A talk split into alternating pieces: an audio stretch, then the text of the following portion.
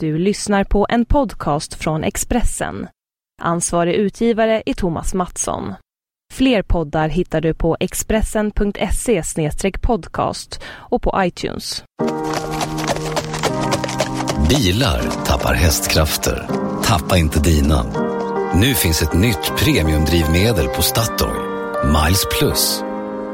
Miles Plus renar motorn och ger din bil mer kraft och acceleration. Läs mer på Statoil.se. Tanka Miles Plus på din närmaste Statoil-station. Välkommen! Hej hej och välkomna till Allt om bilars podcast. Jag heter Jan-Erik Berggren och Oj. jag står i studion med David Jakobsson. Välkommen David tillbaks till eh, Sverige från Italien förra veckan. Italien förra veckan, just det. Jag har ju faktiskt varit i Sverige en, en hel vecka sedan dess. Ja det är jag som varit det är du som har varit borta. Ja, Var har du varit då? Jag har varit i ehm, Madrid. Under en filt i Madrid. Ja precis, så Ja. jag inledde ett mejl här med den gamla dängan från Galenskaparna. Ja, roligt. På en bordell i Borås var en annan Ja. line. Ja, där har jag inte varit. Det var rätt kul faktiskt på tal om det för att vi var, vi var flera som pratade i telefon där under lunchen. Och då hör man då en eh, kollega som säger ah, jag är i Tyskland idag så jag kan inte. Mhm. Och så fick jag ropa, ah, du vi är i Madrid. Ja, ah, skitsamma. Men och jag svarade också Tyskland någon gång. Ja, men det är ju så. För vi körde en tysk bil så det kanske var därför. Det är inte alltid så lätt att veta var man är. Nej.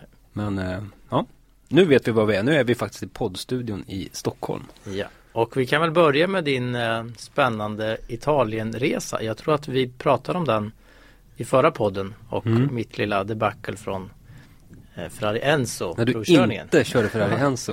Och nu fick jag inte köra nästa Ferrari här. Ja, nej. Men du fick köra. Ja, jag är ju tacksam för att du inte åkte på den här. För att det är ju eh, Det är något speciellt att åka iväg och köra Ferrari faktiskt. Eh, även om det här inte är eh, en framtida klassiker som en sån så, så var det häftigt. Ja.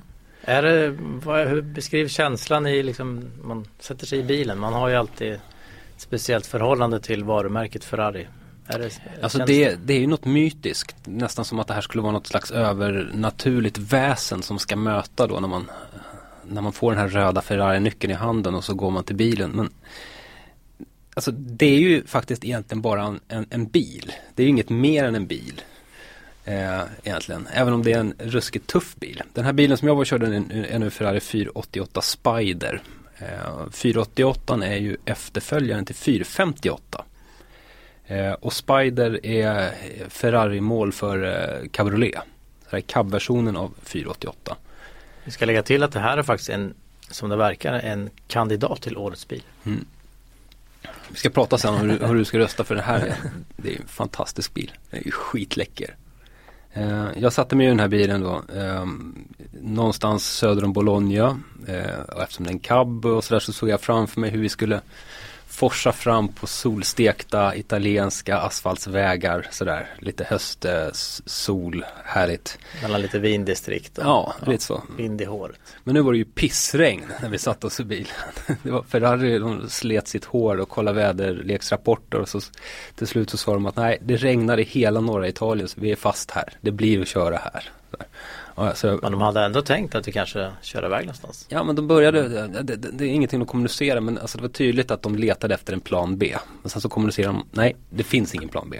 Okej. Det kan ju regna något oerhört där i det området. Alltså det regn- regnade fruktansvärt mycket när vi åkte iväg med den här bilen. Och det var Det tog ju lite av den, den första glädjen måste jag säga. Eh, när vi hamnar i ett läge när vi knappt ser mm, framför bilen på grund av dimma och regn. Man kryssar med en bil värd 2,5 miljon kronor på smala vägar.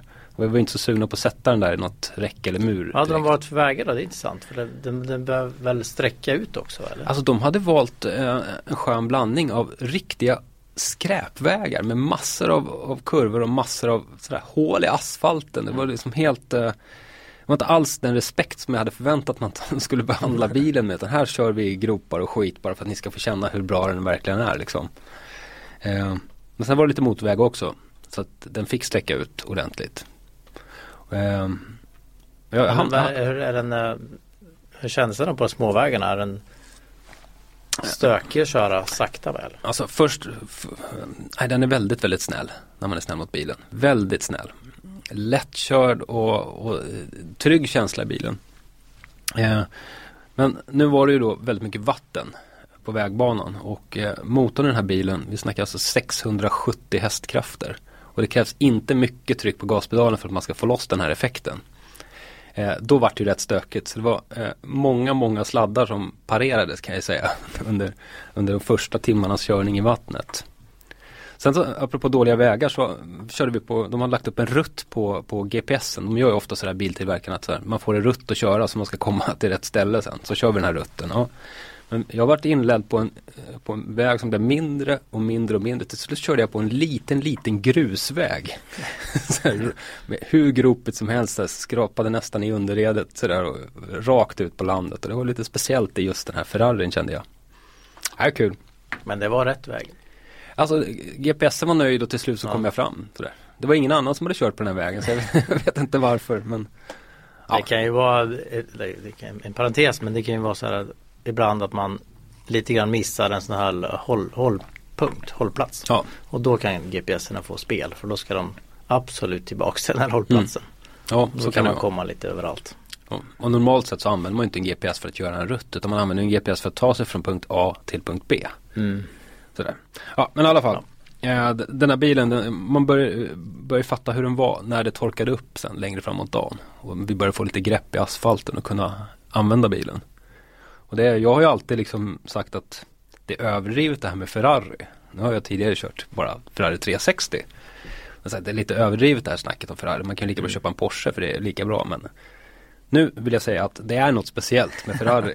och det är framförallt... Är värt en miljon extra. Ja det vet jag sjutton. Men det, det, men det är väl nästan så. Den här bilen kostar ju nära 2,5 miljon när man köper den. Och det är ju, det är ju svin mycket pengar. Eh, men eh, ja, något speciellt är det. man köper ju också ja, något mer än bilen. Får man, säga. man ja. köper in sig lite i varumärket. Då. Ja, men det är, det är en Jag tycker speciell... det är något speciellt även när man ser en Ferrari på vägen. Man ryck... mm.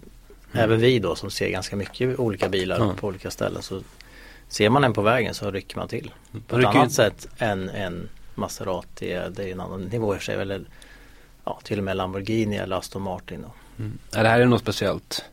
Eh, det, det, som slog mig med bilen var nu att eh, det var rätt mycket mm, Folk har rynkat på sådana här Puritaner har rynkat lite på näsan åt att, att de nu använder turbo. I gamla 458 så var det en sugmotor. Men nu har de en V8 med en dubbelturbo. Eh, och det där har rynkats på näsan åt och folk säger att Ferrari, en riktig Ferrari ska inte ha turbo och sådär. Sådär som folk brukar säga. Men eh, den här motorn är ju helt magisk. Helt magisk. Hade du någon förklaring till att de valde turbo? Är det för att komma ner i, Men all... i, i, volym och upp i effekt? Eller? Ja, typ så. De har ju fått, de har, nu är motorn bara på 3,9 liter. Och så har de höjt effekten med 100 hästar. Från den lite... Och så får de ner förbrukningen ja. i körcykeln för den, är, den använder inte turbon så mycket. Ja, precis. Eh, nej, riktigt, riktigt bra motor. Förmodligen den bästa motor jag någonsin har suttit i. De hade en ganska, en ganska smart grej i kabben också som jag började njuta av först när det regnade. För att man, man tänker så här, nu kör jag cab, nu kommer jag få njuta av motorljudet. Här, vi får köra upp cabbat. Då kan jag, får jag inte höra motorljudet ordentligt.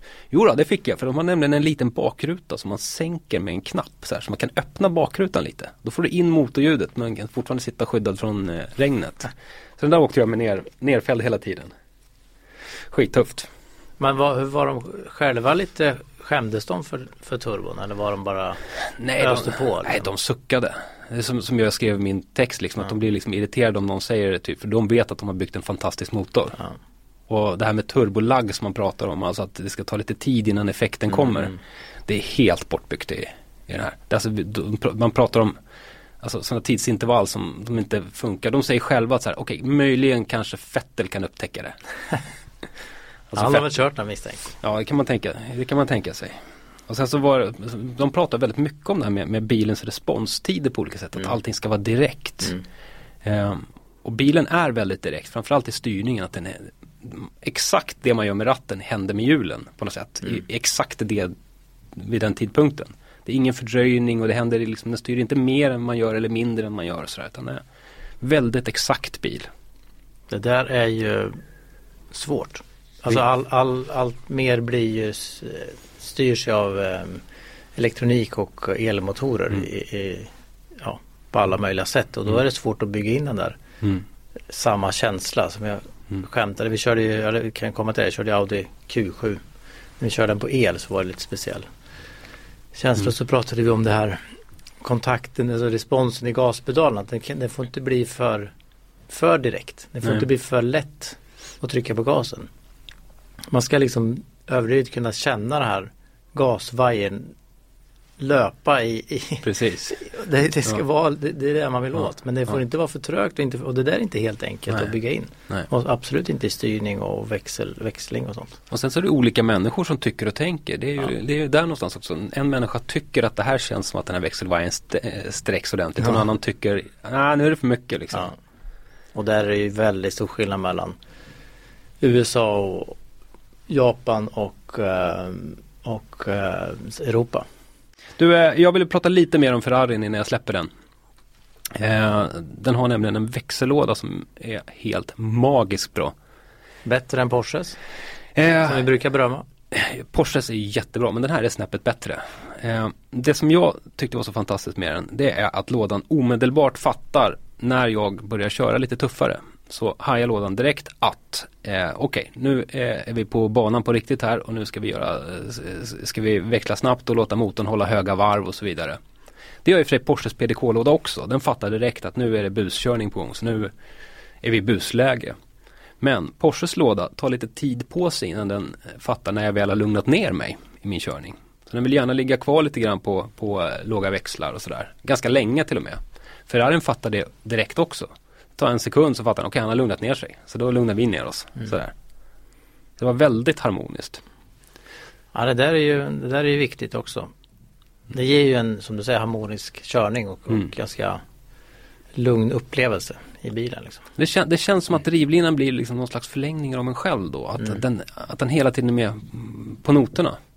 Nu satt jag i och för sig nästan hela dagen och växlade manuellt med paddlarna på ratten bara för att jag tyckte att det var så förbannat roligt. Så att, eh, Och lyssna på motorn. Ja. För det brukar, och hittade mina favoritvarv när det lät som allra bäst och här bluddrar den bra när jag slår av och är, det, sådär. är det lite sånt så bludder när man växlar ner? Ja, inte, inte, inte på det här pubertala sättet inte som man hittar på vissa, vissa AMG-bilar till exempel. Alltså, Jaguar. brölar ju som en brunstig älg liksom, en AMG-Merca. Men, men alltså på ett snyggt sofistikerat sätt så brölar Ferrarin mm, när man, när man slår av och sådär.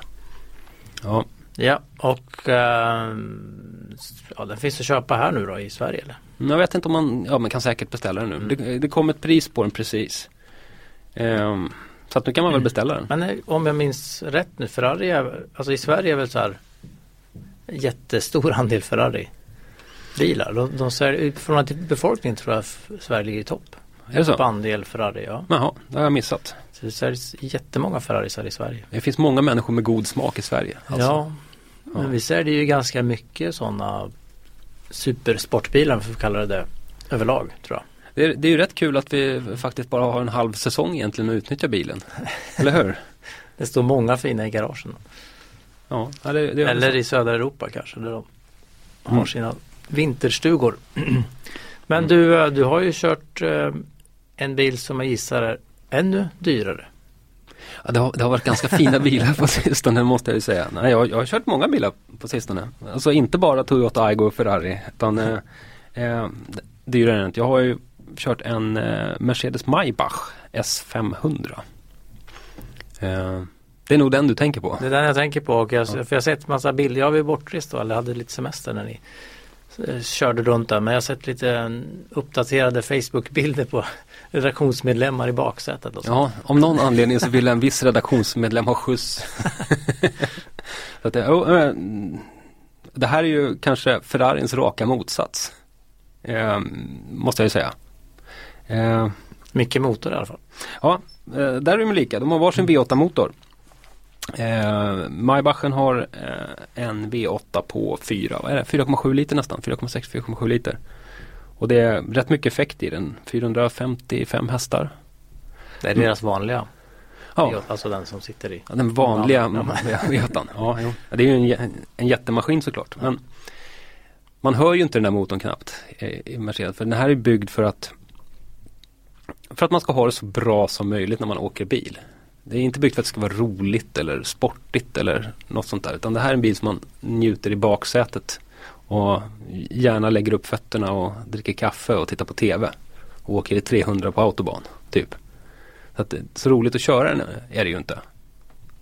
Det är till för att den ska köras av en chaufför. Ja, men jag tror att nästan alla som väljer att skaffa en sån där också skaffar sig en liten chaufför. Sådär.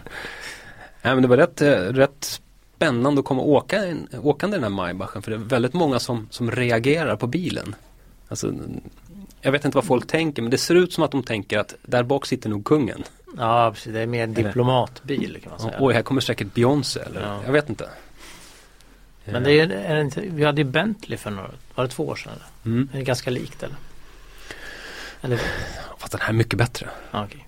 Det här är en person som fick åka med i den här bilen. En, eh, en kille som tycker mycket om Formel 1. Han uttryckte sig så här. När han hade åkt i bilen satt han tyst i tio minuter och sa Nu förstår jag varför de vinner Formel 1. så här, det, det finns en perfektion i den här bilen som man inte upplever någon annanstans. Det är, det är så tyst och allting är så väl gjort. Varenda detalj, varenda knapp, varenda, varenda pryl är genomtänkt in i minsta detalj. Så det är en väldigt speciell känsla i bilen.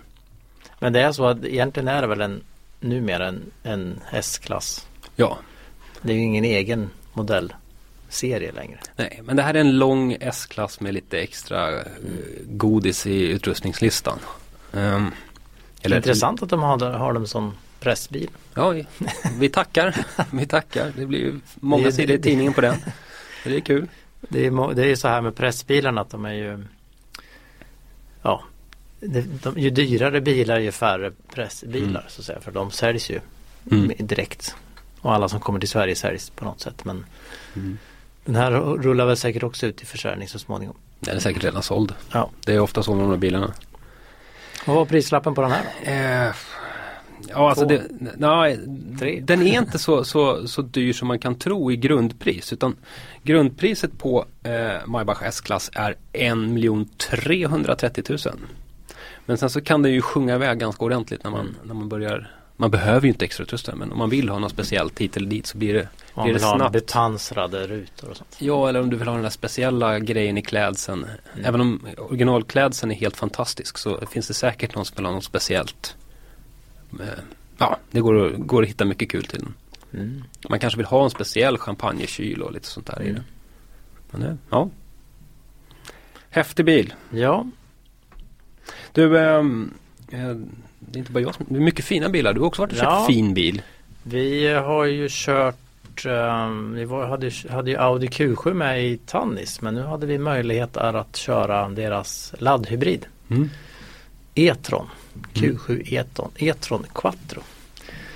Och den här var ju intressant att jämföra med vår XC90 eller vår Volvos XC90 T8. Så de här blir ju då konkurrenter Mm. fram till den dag som BMW kommer med någon laddhybrid på X5. Mercedes har väl också till sin Mm. Här har jag kört. sin GLE. GLE. Ehm, det, var, det var kul rent tekniskt också för att de har ju valt en helt annan väg än, än Volvo på några punkter. Vilka Ja. punkter? Vilka punkter? Till exempel så satte man en 3 liters diesel Mm. tillsammans med hybrid, hela eldrivlinan. Just den motorn Det- är ju inget bra försäljningsargument just idag.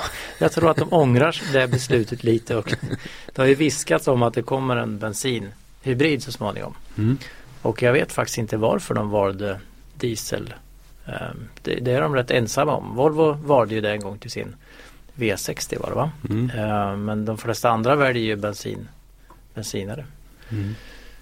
Dieselmotorn är lite dyrare att bygga och, och man, vill, man vill ju ändå inte dra upp priset ännu mer på en laddhybrid. Den, var, den är ju redan dyr från början. Kan vara så att de ville få ner CO2-utsläppen Mm. några gram extra och att det var därför. Mm.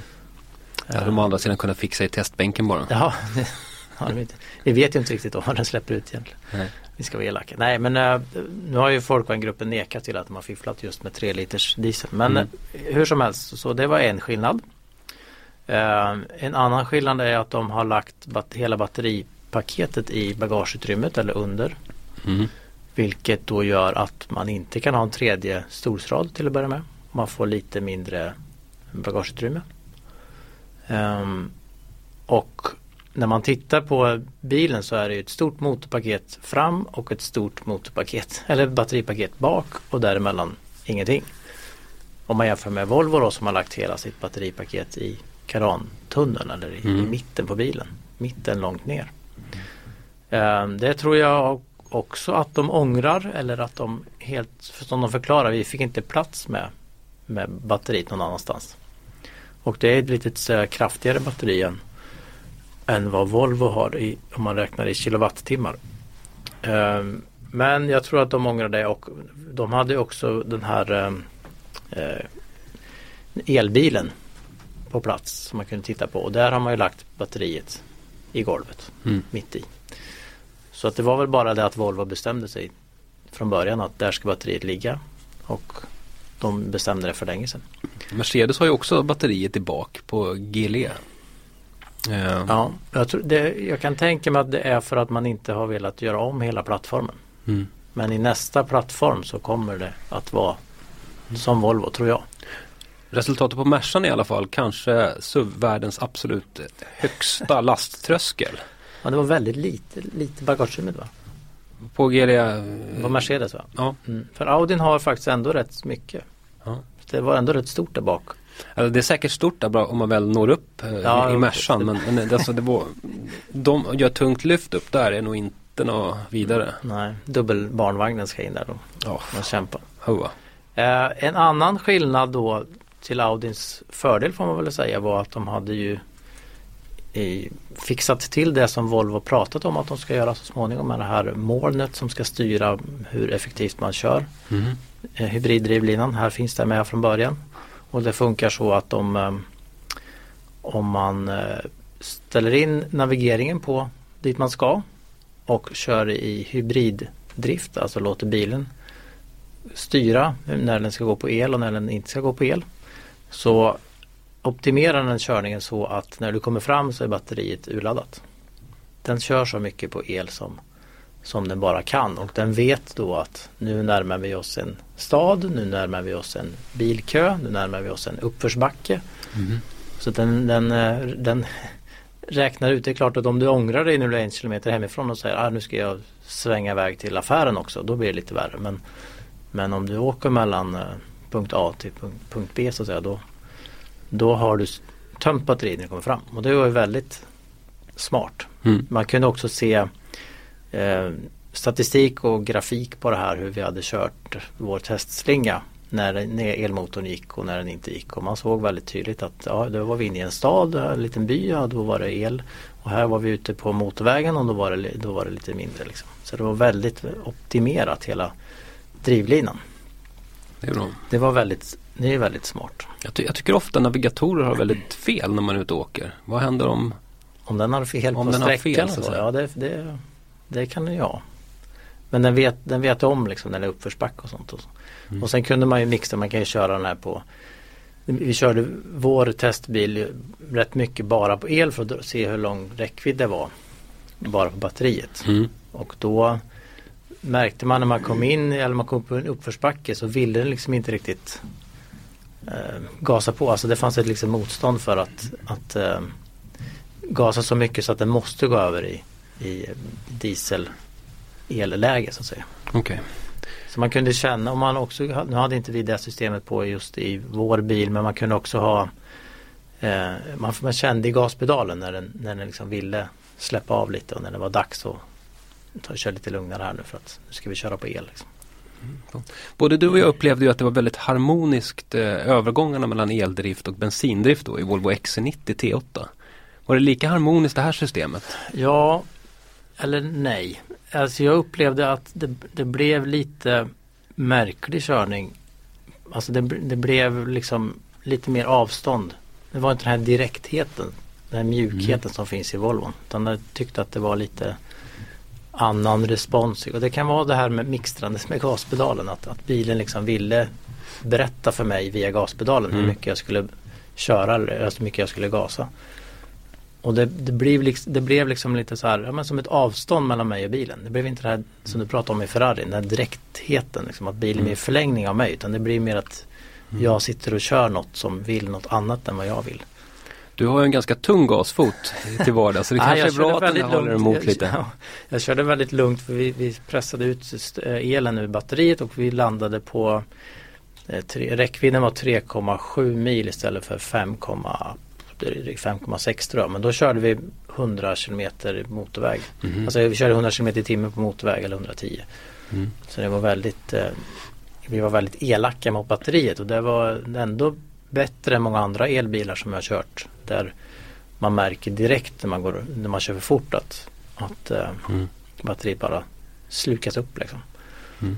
Så det, den, den ska ha då drygt 5 mils räckvidd och det är ju bra för att vara en laddhybrid. Och jag tror med den här smarta styrningen av hur batteriet används så kommer man att köra ännu mer på el och ännu mindre på diesel. Men vi hade ju en förbrukning, nu körde vi, vi var tre förare på den här eh, slingan på 10 mil och jag tror vi fick en förbrukning på eh, 7,7 liter diesel på 10 mil. Det är ju rätt mycket. Men vi hade två förare som inte körde lika lugnt som jag kan man säga. Men jag tror snittet i, i testgruppen låg någonstans på 5 liter på de 10 milen. Mm. Så drar det in 0,5 då. Det är ju jättebra såklart. För en så stor bil och vi var Mm. fem personer i den. Mm. Hela, det, det, kan man ju tillägga att drivlinan, el, eldelen av drivlinan vägde ändå 300, om det var 325 kilo. Mm. Det är rätt mycket vikt att släppa runt på. Mm. Var det fem pers i bilen? Ja. Hade de inga testbilar? Ja, fyra, vänta vi var tre förare, ja, fyra var vi. Det var tre förare på varje bil och en, vi hade vår PR-människa från Audi med i vår, just vår bil. Ehm, men det, det var ju ändå Men Jag skulle säga att Volvon är lite faktiskt lite smidigare tyckte jag just koppling mellan el och fossil Mm. eh, driv, drivningen. Till min lilla förvåning faktiskt för att jag gillade ju vanliga Q7 diesel när vi körde den. Det känns väldigt direkt och smidig och trevlig att köra. Mm. Men det här har de inte, ja, just den här direktheten försvann lite grann. Men ändå plus för den här smarta Mm. hanteringen av batteriet. Och det här har ju Volvo pratat om andra också, att de ska skapa den här molntjänsten som, som ska jobba, jobba batteriet på det här sättet. Mm. De pratade ju väldigt mycket framtid också och här, det är en, en, en intressant sak som ska komma med den elbilen som visades i Frankfurt är induktiv laddning. Just det. Och då visar de det, då är det en, eh, en liten platta som skjuts in under bilen och då är det räcker det med att parkera den över där så, Mm. så, så eh, laddas den. Det är typ som alltså induktionshällen hemma i 2017. köket. Ja, 2017, 2018 Mm. till den då. Inte, den är inte bakåtkompatibel med alla batteribilar utan den, det funkar Mm. på den elbilen som ska komma och framåt. Men det tror jag blir ett stort genombrott för elbilen. De pratade också mycket om att de ska bygga upp laddstolpar, typ Tesla tillsammans med några andra. De har, de har ju byggt, de har ett snabbladdningssystem tillsammans med BMW och Mercedes på gång. Mm. Eh, Så de har mycket på gång. De pratade också om den, den eh, helt koldioxidneutrala bilen under hela livs, bilens livslängd, alltså inklusive tillverkning och, och eh, återvinning av bilen ska vara helt koldioxidneutral. Dit har de ju en bit va? Nja, det, ja, men eh, de pratade väl, de hade kommit väldigt långt med teknik för att eh, hantera koldioxid, alltså använda koldioxid i tillverkning av annan, andra bränslen och även e-bensin som de kallar för e-diesel och e-gas.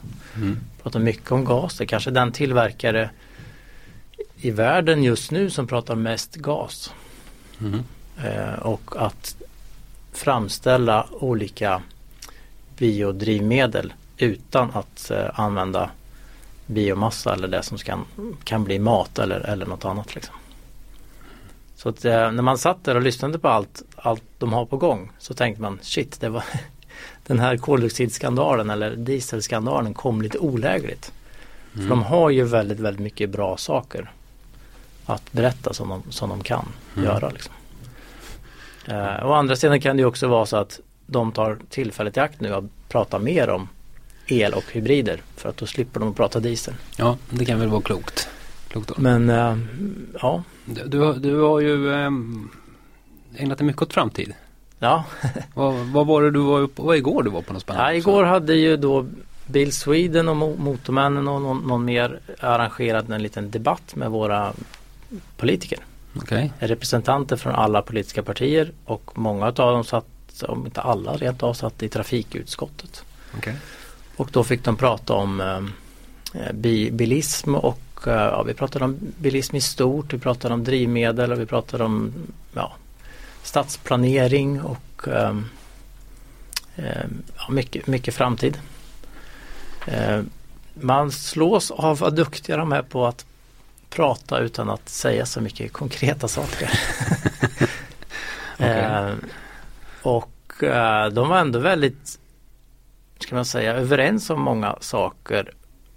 Och de, det är klart att de står där och säger rätt saker inför en bilpublik mer eller mindre. Det var mycket bil, Mm. eh, bilorganisationer och, lobbyister och journalister där som, som håller, på, håller på med bilar. Då. Men eh, ja, det är en annan sak sen när det ska förhandlas. Mm. Eh, om man ska dra några generella slutsatser så förstår man att väldigt mycket styrs ändå av EU. Um, det känns som att Sverige kanske har lite gett upp att hålla på med egna undantag utan man följer EU-lagstiftningen. Mm. Man pratade mycket om att det här om, om, det, fin, det är ju så att om, om vi vill beskatta eller subventionera ett visst bränsle så får vi inte det hur som helst ut- av konkurrensskäl. Och då måste man söka undantag i, ifrån vissa regler från EU. Och det här är inget, inget bra långsiktigt utan det ger bara en viss effekt ett år och så får man söka om och så får man hålla på med det här, traggla med den här processen mot EU hela tiden. Mm. Så där vill man bort ifrån. Mm. Mm. Eh, man kan väl säga att eh, Alliansen eller framförallt Moderaterna pratade ju om mycket om att ta bort beskattning, alltså inte straffskatta bilismen på olika sätt. Inte helt otippat. Nej, inte helt otippat. Eh, däremot så då tyckte de att den privatpersonen måste få mer pengar i plånboken för att kunna ha råd att byta bil och därmed så byta till en säkrare och mer bränsleeffektiv bil. Mm. Det var liksom huvud, huvudspåret från dem och då kan man nu det kan de ju ha rätt i och så kan man vända tillbaka. Det är inte säkert att en ny bil är bränsleeffektivare om man inte styr det åt det hållet. Nej, precis.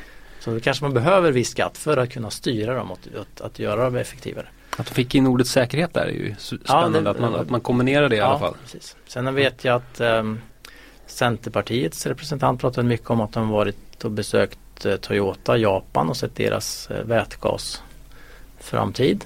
Så det Mhm. var, ju- där hade de lärt sig mycket. Det var spännande.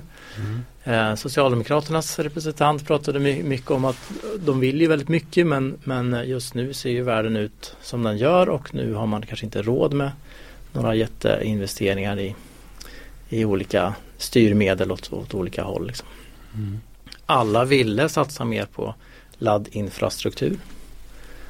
Ehm, Vänsterpartiet, inte heller helt otippat, tyckte då, om man generaliserar lite att de ville sitta ner med bilbranschen och vi ska komma överens om hur det här ska lösas.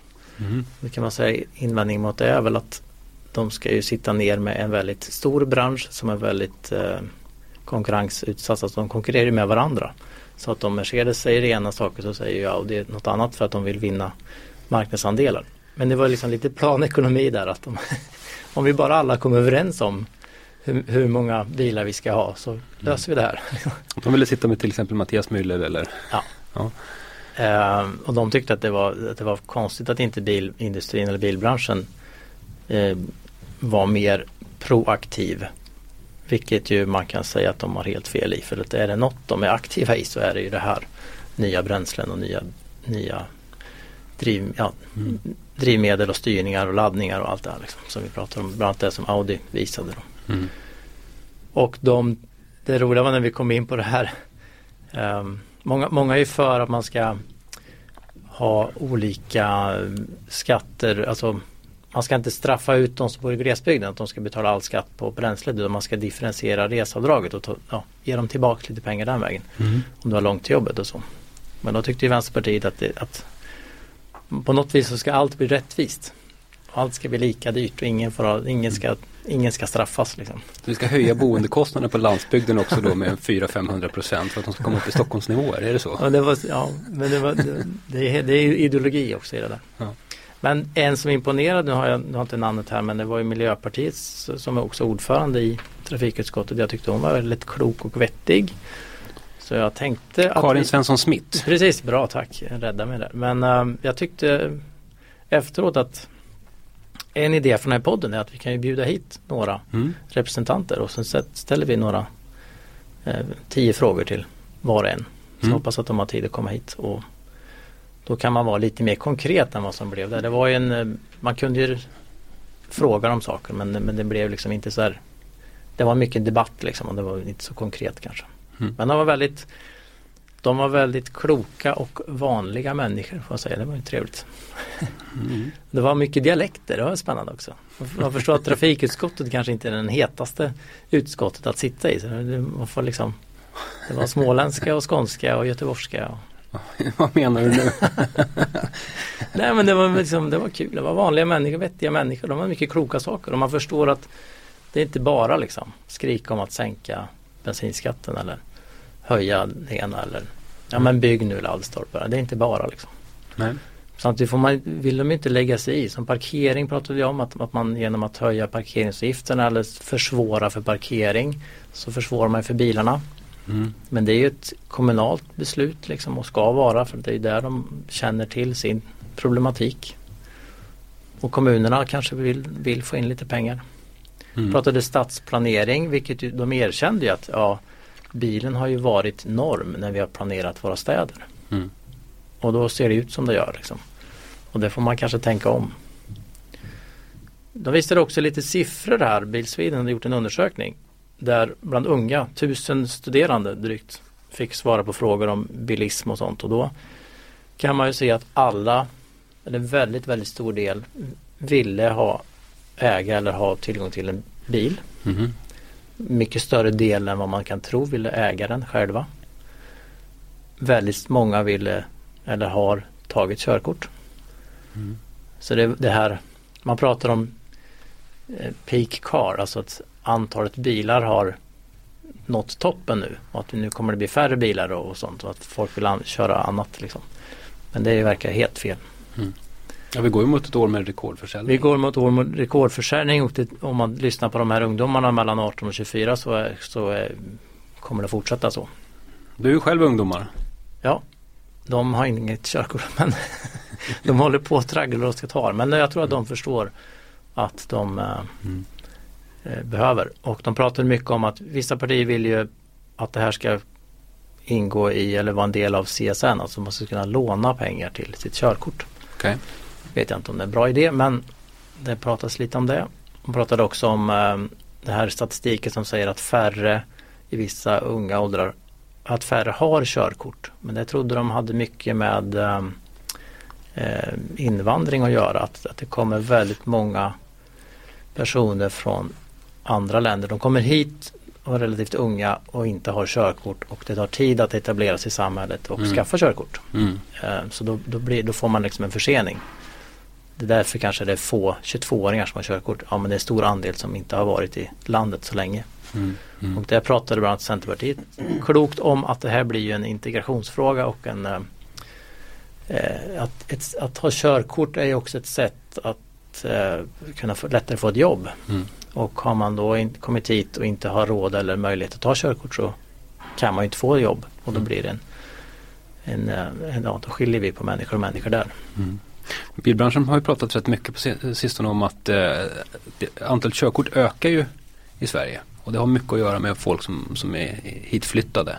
Som har börjat komma in i samhället, som har ja. börjat tjäna pengar. Och det påverkar också eh, eh bilförsäljningen sen då. Med fler körkort desto fler vill köpa bil. Ja. Men det blir lite fördröjning. Det är inte som när vi var 18 så säga, att vi alla 18-åringar ska ha körkort. Mm. Ja. Um, vi ska prata om en annan intressant sak. Vi har ju haft en gäst här från ett försäkringsbolag. Ja, man ska försäkra bilen också ja. Ja, det, blir, det blir, kommer ganska snabbt in på när man köper den där. Mm. Så bör man ju försäkra. Men vi ska, de har lite kul grejer på gång det här försäkringsbolaget. Alltså vi ska lämna över till en intervju med försäkringsbolaget och så får vi höra lite kul nyheter där. Så varsågoda. Hej och välkomna till Allt om bilars podcast. Jag står idag i vår eh, poddstudio här på tidningen med en gäst och jag ska be gästen faktiskt presentera sig själv. Hej, Torbjörn Anderfors från Moderna Försäkringar. Och anledningen till att Torbjörn är här är ju då bland annat att eh, ni ska lansera en ny app. Ja, som det stämmer. Håller koll lite grann på hur vi, hur vi kör. Och eh, rent allmänt så är ju bilförsäkringen ett trevligt ämne att prata om. Ett aktuellt ämne för alla som äger en bil. Och Ja. vad har vi? Fyra miljoner bilar Ja, någonstans där. i Sverige. Så fyra miljoner potentiella försäkringstagare för, för er. Precis. Ja. Men berätta om den här appen. Jag har ju fått den installerad sedan en vecka och eh, provat lite. Men Ja. du kan börja med kort berätta vad den handlar om. Ja, det hela handlar ju om att vi tycker att det finns en hel del kunder som, som kör säkert och betalar för mycket i premie. Eh, man betalar alltså för de som kör lite för fort och lite för vårdslöst. Det vill vi ändra på genom den här appen. Man, man, man köper en Moderna smartförsäkring, laddar ner appen och ansluter försäkringen till appen. Och sen så innan körning så slår man igång sin app och eh, då registrerar den hur man kör. Så kan man få upp till 15 rabatt på den. Eh, det är så alltså att idag så kategoriserar ni försäkringstagarna som, ja, som de flesta bolag gör efter ålder och var de bor och kön och lite sånt. Kön är inte an- Nej, inte längre. använda. Nej. Nej men ål- ålder och var man bor och hur länge man haft körkort. Hur länge man haft körkort, Ja, ja, den finns också med. Och hur långt man kör såklart och vilken omfattning man har. Ja, Och nu kommer också den här biten in när man via sin app kan, kan registrera hur man faktiskt kör och få med det. Så vi kan se att man är en, en mer försiktig bilförare.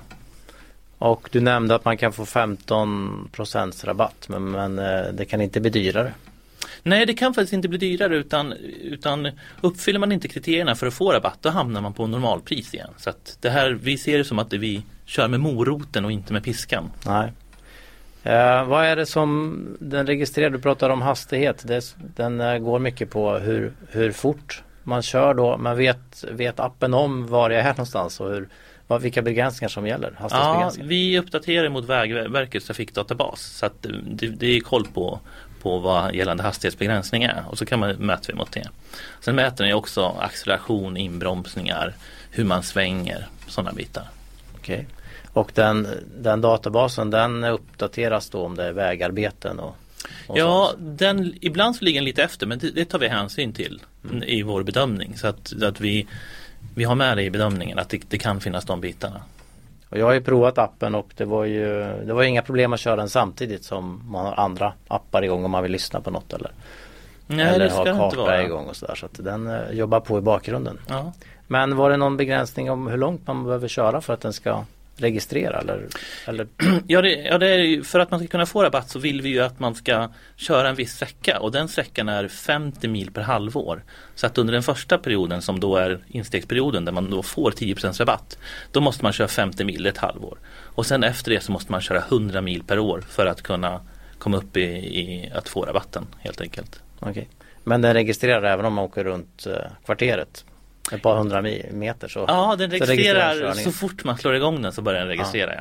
Ja. Men man kan ju välja att inte ha igång den också om man bara tänker köra runt kvarteret. Ja precis, det var frivilligt att, att starta, starta den liksom. Och man, det upptäckte jag, att man måste ju faktiskt starta, starta, kom ihåg att starta den. Ja, det måste man. För att, eh, att den ska börja jobba såklart. Mm. Men ni har gjort lite undersökningar innan då ni kom fram till det här förstås. Är det, Ja, alltså det vi har gjort är att vi har tittat runt om i, i världen och ser att det här är stort i andra länder. Och vi vet ju eh, genom undersökningar, då, jag tror det är en Deloitte-undersökning, att folk tycker det är intressant och är villiga att mäta sitt trafikbeteende mot att man får någonting för det.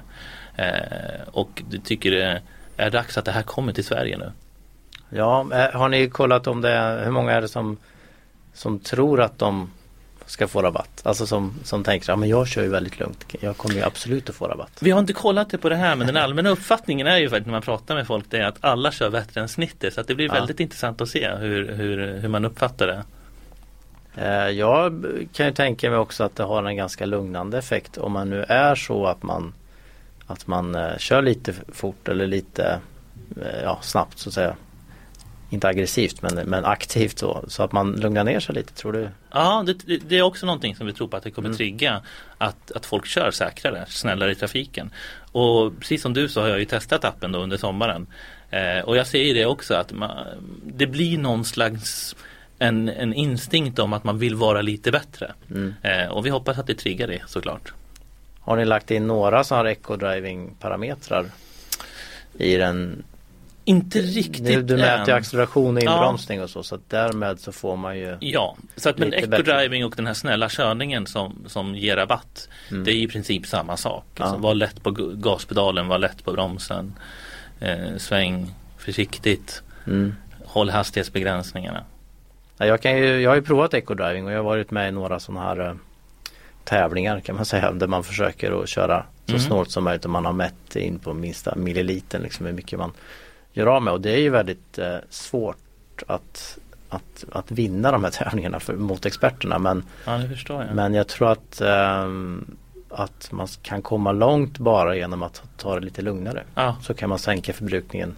Kanske inte att man blir eco-driving-experten men att man ändå sänker bra mycket. mm. ja vi, vi tror ju också att, att bara använda appen kommer ge, ge den effekten såklart. Att man kommer köra snålare helt enkelt. Ja. Ehm, och eh, ni kommer få väldigt mycket statistik då Mm. på, på hur människor kör. Mm. Kommer ni följa upp eller kunna presentera? Ja, så det, det som Jag vet att det kan finnas lite synpunkter på det. Eller man kan, man kan tro eh, att vad vi sparar för någonting. Det vi sparar är ju en, en, en score på, på kunden som ger rabatt och den sparar vi för att kunna ge kunden rätt rabatt. Och sen all annan data avanonymiseras innan vi sparar den. Så att, så att vi kan bara använda det för analyssyfte och det är viktigt att komma ihåg. Men det kommer ge oss ett underlag för att, för att förstå bättre hur det här påverkar trafiksäkerheten och, Mm. och sannolikheten för att man ska åka ut för en olycka.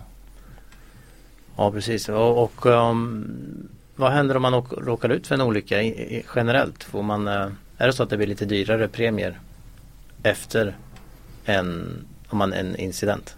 Om man är vållande så att säga. Ja, det är ju alltså, man har ju oftast en självrisk som man betalar. Mm. Eh, så att den kostnaden får man ju ta. Och sen så är det ju att vissa bilförsäkringar eller vissa bolag har att, att det ingår en skadehistorik helt enkelt.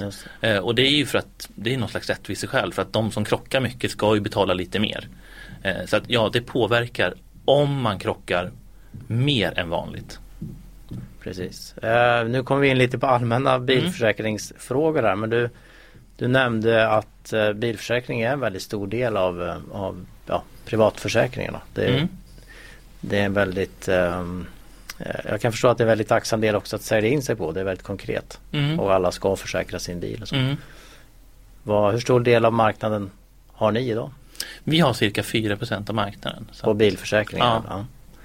Och eh, vad är det som ja, Hur många är det som har helförsäkrat? Är det en majoritet eller? Oj, nej jag skulle vilja säga att hos oss så kanske det är en eh, 40 procent. Så man måste ha trafikförsäkring. Man måste ha trafikförsäkring. Och sen kan man lägga på Mm. vagnskada och, Mm. och stöld och sånt. Ja, precis. Ehm, vad, vad är liksom ehm, Det här kommer ju vara ett bra säljargument för er då att man kan få 15 rabatt på, på premien. Vad är det annars som man eh, vad, vad brukar skilja bolagen åt liksom? På just bilförsäkring, Ja. alltså, de är ju rätt lika så att det är ju mycket i priset och eh, naturligtvis försöker vi sälja in hur bra vi är vid skadereglering. Mm. Eh, och sen så har vi ju andra bitar om att vi har generösa tillägg och det är det vi säljer på helt enkelt. Du, vi pratade också lite innan när vi satte igång inspelningen om ehm, Är det så att det blir dyrare och dyrare att, att skadereglera, alltså laga bilarna? Moderna bilar jämfört med äldre bilar? Ja, det är sant att de moderna bilarna kostar lite mer att reparera. Precis som vi sa att förut så kunde man ju var det ju mer plåtskador man kunde kanske knacka ut och nu byter man en hel front istället. Så att den utvecklingen har gjort att det blir dyrare. Men vinsten i de dyrare reparationskostnaderna är ju människoliven. Mm. Så att bilarna och vägarna blir säkrare. Så att på bilarna går sönder så- istället för Ja, människan. precis. Men, eh, men med autobroms och eh, den här Många, många har ju system för bil, att bilen ska bromsa själv i, eh, i, i städ, alltså när det går sa- sakta i alla fall. Och man Mm. känner igen cyklar och man känner igen gångtrafikanter. det borde väl göra att det blir färre olyckor också med sådana här små plåtskador när man bucklar Ja. till en skärm eller en, en front. Mycket sker ju också i samband med parkering och eh, slår upp dörrar och sådana bitar. Och där, där, där har vi fortfarande en stor del. Och sen som sagt den stora kostnaden blir ändå personskadorna även Mm. om eh, det har gått ner och antal döda i trafiken går ju stadigt ner. Mm. Automatisk parkering kommer ju också, det kanske var, kan vara något. Ja, det kan vara något. Nu har vi inte sett riktigt fulla effekterna av de bitarna men det blir ju Nej. spännande med allt vad det innebär, självkörande bilar i framtiden. På hur det kommer påverka. Eh, det- det pratas det också om. Ser ni att ni kan eh, också ge rabatt för om man har valt en bil med automatisk parkering eller eh, autobroms? Alltså att man, att man för många, många tillverkare Mm. har ju de här systemen men det kostar lite extra. Mm. Men har ni så att man så här, ja jag har köpt en XC90 nu med med det senaste alla system och jag har lagt på allting och jag har betalat 20 000 extra för ett Mm. eh, safety-paket här. Mm. Får, får man, kan man få rabatt då? Vi eller? har inte det idag men alltså Nej. tanken är ju spännande och Ja. absolut inte främmande för oss att införa sådana bitar. Alltså, ju mer stöd desto desto bättre det blir eh, och man kan undvika olyckor även om de små. Ja. Så vill vi ju främja det såklart. För det är ju ett eh, Ja det kan jag tycka att det kan vara ett problem att, att många väljer att köpa snygga fälgar Mm. istället för eh, eh, automatisk inbromsning Mm. eller köassistent då, som, Mm. som Jag tror vi hade, det fanns en sån utveckling förut för några år sedan när, när ABS-bromsarna kom. Att Mm. man kunde få rabatt på det. Så att det är absolut inte så att vi är främmande för den tanken Nej. att även de här nya hjälpmedlen ska kunna ge rabatt. Sen finns det ju ett eh, Ja, det är ett annat bekymmer att som branschen, bilbranschen borde ta att det kan vara svårt att eh, sätta sig in i exakt vad de olika systemen gör och varför Mm, och när de precis. fungerar och inte. Eh, men det kan ju vara en bra utveckling. Ehm, vi pratade, jag undrar lite grann också om vindrutor. Det Mm. kommer ju fler och fler kameror Mm. både i vindrutan och även i eh, fronten på bilen. Mm. Påverkar det kostnad eller? Ja, alltså där har man ju sett, speciellt på vindrut så kan man ju se att de är ju dyra att reparera. De Mm. innehåller ju fler saker, alltså allt från värmeslingor, eh, regnsensorer, snart kameror i var och varannan bil och det har blivit mycket dyrare att reparera dem. Det Mm. ser vi helt klart. Eh, och det är därför också vi trycker så mycket på att man, man ska reparera sin, sin eh, laga sin Laga sitt stenskott? Ja precis, i tidigt skede. Och det är ju det är ju väldigt billigt nu för tiden att göra det. Och Mm. väldigt snabbt. Ser ni att det ökar också antalet stenskott eller? Ja det har vi också sett. Vi, Mm. Det beror ju på, det kan vi se beroende på hur vintern har varit. Vissa Ja, vintrar okej. så ser vi att det är ordentligt mycket stenskott. Det var ganska illa i våras misstänker Ja. jag eftersom vi inte hade så mycket snö men väldigt mycket Ja, sand precis. och skräp på vägarna. Ja, vi har ju en eh, riktigt dålig vägsträcka här mellan Stockholm och Södertälje där det ofta är stenskott. Vet jag. Vi, Mm. vi har ju en del testbilar som vi hämtar i Södertälje och ibland så Det har hänt mig någon gång att jag åker ut där med en bil som har gått två kilometer och Ja. så kommer man halvvägs i Stockholm och så smäller det till i rutan och man värsta stenskottet. Det är inte kul. Liksom. Otroligt irriterande och så Ja. blir man lite rädd också när man kör Ja. faktiskt. Det smäller till ordentligt. Men eh, du menar att det, att det här man lagar Om man är snabb på att laga stenskotten Så Mm. håller rutorna längre då? Ja, alltså då, då undviker vi att byta dem för att om man inte lagar så kommer de ju spricka så småningom. Ja. Och, och det gör de ju lätt på vintern, alltså när, när värmen kommer igång. Mm. Så att um, det är viktigt att laga de där stenskotten för det är väldigt tidigt för då, på dem kan man ju vänta och ska man byta hela rutan så får man lämna in bilen och det är, det är trubbel även för den som äger Ja. bilen såklart. Är det någon annan utveckling som ni ser på själva bilarna sådär om det är något som är, är något som börjar bli dyrare att laga eller, eller något som är tvärtom har blivit billigare? Så, så man ser att eh, det här är ju en, lite enklare idag. Eh, nej, inte för jag kan komma på så här på rak arm utan det är ju det är ju lättast faktiskt att registrera det som, har, det som blir dyrare och krångligare. Mm. Eh, nu blir det kanske enklare när man byter delar men det blir definitivt dyrare av Mm. det. Ja och eh, ni- vad jag förstod så väntar ni lite på tillstånd här från någon myndighet för att få dra igång stora lanseringen av appen. Ja, vi är precis i slutskedet på det och in- inväntar svar och eh, det ska bli superspännande att få dra igång det här och komma ut på marknaden med det. Nu har vi jobbat med det ett, ett halvår och vi är spända av förväntan.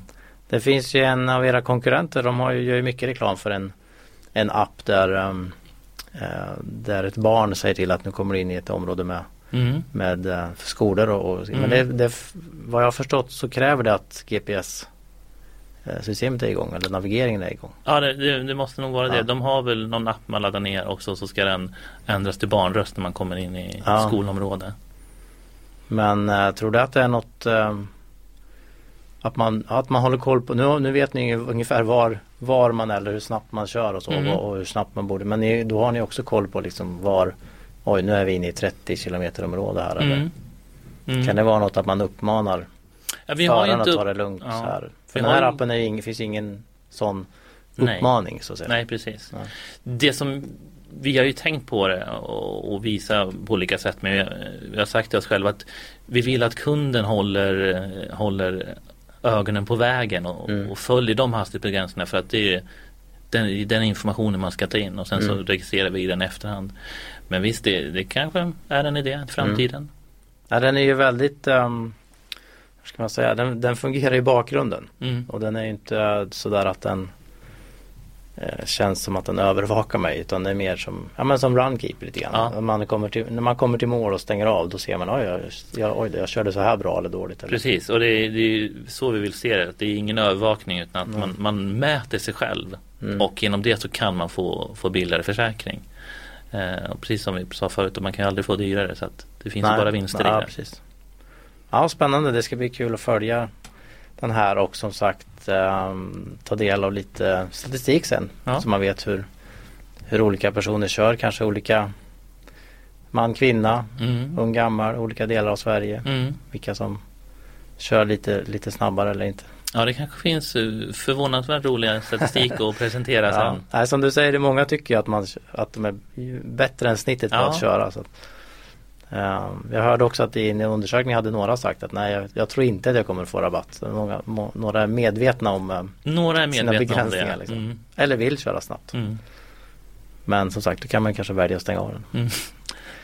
Ja, kul och uh, vi får väl hälsa dig välkommen tillbaks då när ni har um, eh, lanserat och sett lite grann hur mm. intresset är. Vi kommer gärna, jättegärna tillbaka som sagt. Det ska bli jättespännande. Och ni som lyssnar om ni har några frågor om bilförsäkringar så kan ni ju mejla oss eller mejla mejl Jan-Erik med bindstreck.berggren expressen.se Så ska vi lova att uh, ge lite svar. För som sagt bilförsäkringar är ju ett område som, som vi alla berörs av i alla fall en, en gång per år när vi ska betala fakturan. Tack så mycket för att du kom. Tack så mycket. Då var vi tillbaks igen. Spännande. Ja, vad har du för bilförsäkring? Eh, jag har eh, någon slags bilförsäkring. Det är den här spännande frågan när de ringer så här. Man, man ligger i tv-soffan och så ringer telefonen och så springer man upp och så är det någon som ah, jag nu ringer från mm, försäkringsbolaget och ska, vad har du och när går den ut och så här. Och så ja. får man börja rota i sina papper och oj då, vad har jag nu egentligen?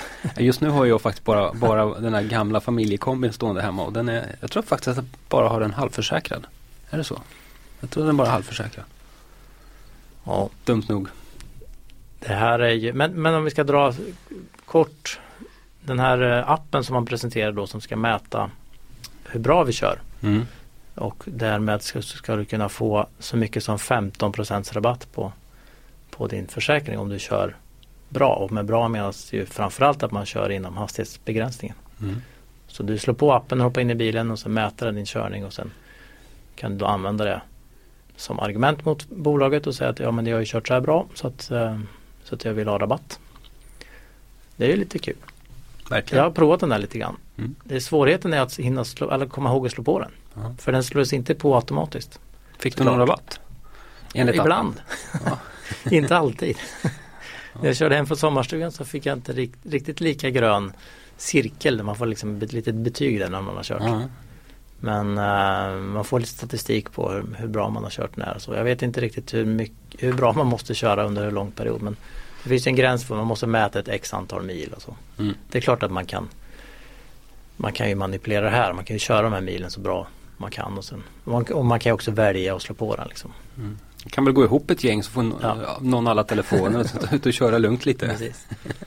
Uh, Ja det går ju precis, det går ju på, i telefonen. Det är där man håller reda på var man är och hur, snabb, hur snabb, eh, snabbt man får köra. Mm. Eh, jag tyckte ändå att, det, att det, får en lite lugnare effekt Och eh, det kan nog få många att tänka efter. För det är många som tror att de kör bättre än vad de gör. Ja. Ja, vi kör ju till exempel jättebra. Så att man får direkt ett kvitto på hur bra man kör. Jaha ja. Ja, men Spännande. eh, ja, vad som är på gång. Vi ska väl hålla oss i Sverige tror jag nästa vecka. Nej, du ska till Skövde. Ja, det ligger väl ändå i Sverige. jag ska faktiskt besöka Volvos motorfabrik och få titta på de nya trecylindriga maskinerna som ska byggas där. Härligt. Det ska bli spännande. Och du? Jag har inget direkt på gång vad jag, vad jag vet nästa vecka. Men det börjar vankas lite. De sista körningarna av årets bilkandidaterna ska ju, ska ju köras här i november. Där det är nog Talisman och Kia Optima. De som jag har. Ska du köra någon spännande bil här hemma? Eh, Jag kör ju nu en Peugeot 208 och Mm. ska byta den till en gasbil från Suzuki. Spännande. Mm. Gas tror jag är, ja, gas är lite underskattat. Full, full gas, ska vi säga det? Bi, biogas, ja full gas till nästa vecka. Då hörs vi. Tack, hej. Bilar tappar hästkrafter. Tappa inte dina.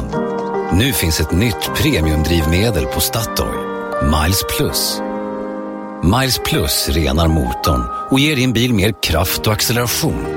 Läs mer på Statoil.se. Tanka Miles Plus på din närmaste Statoil-station. Välkommen! Du har lyssnat på en podcast från Expressen. Ansvarig utgivare är Thomas Mattsson. Fler poddar hittar du på expressen.se podcast och på iTunes.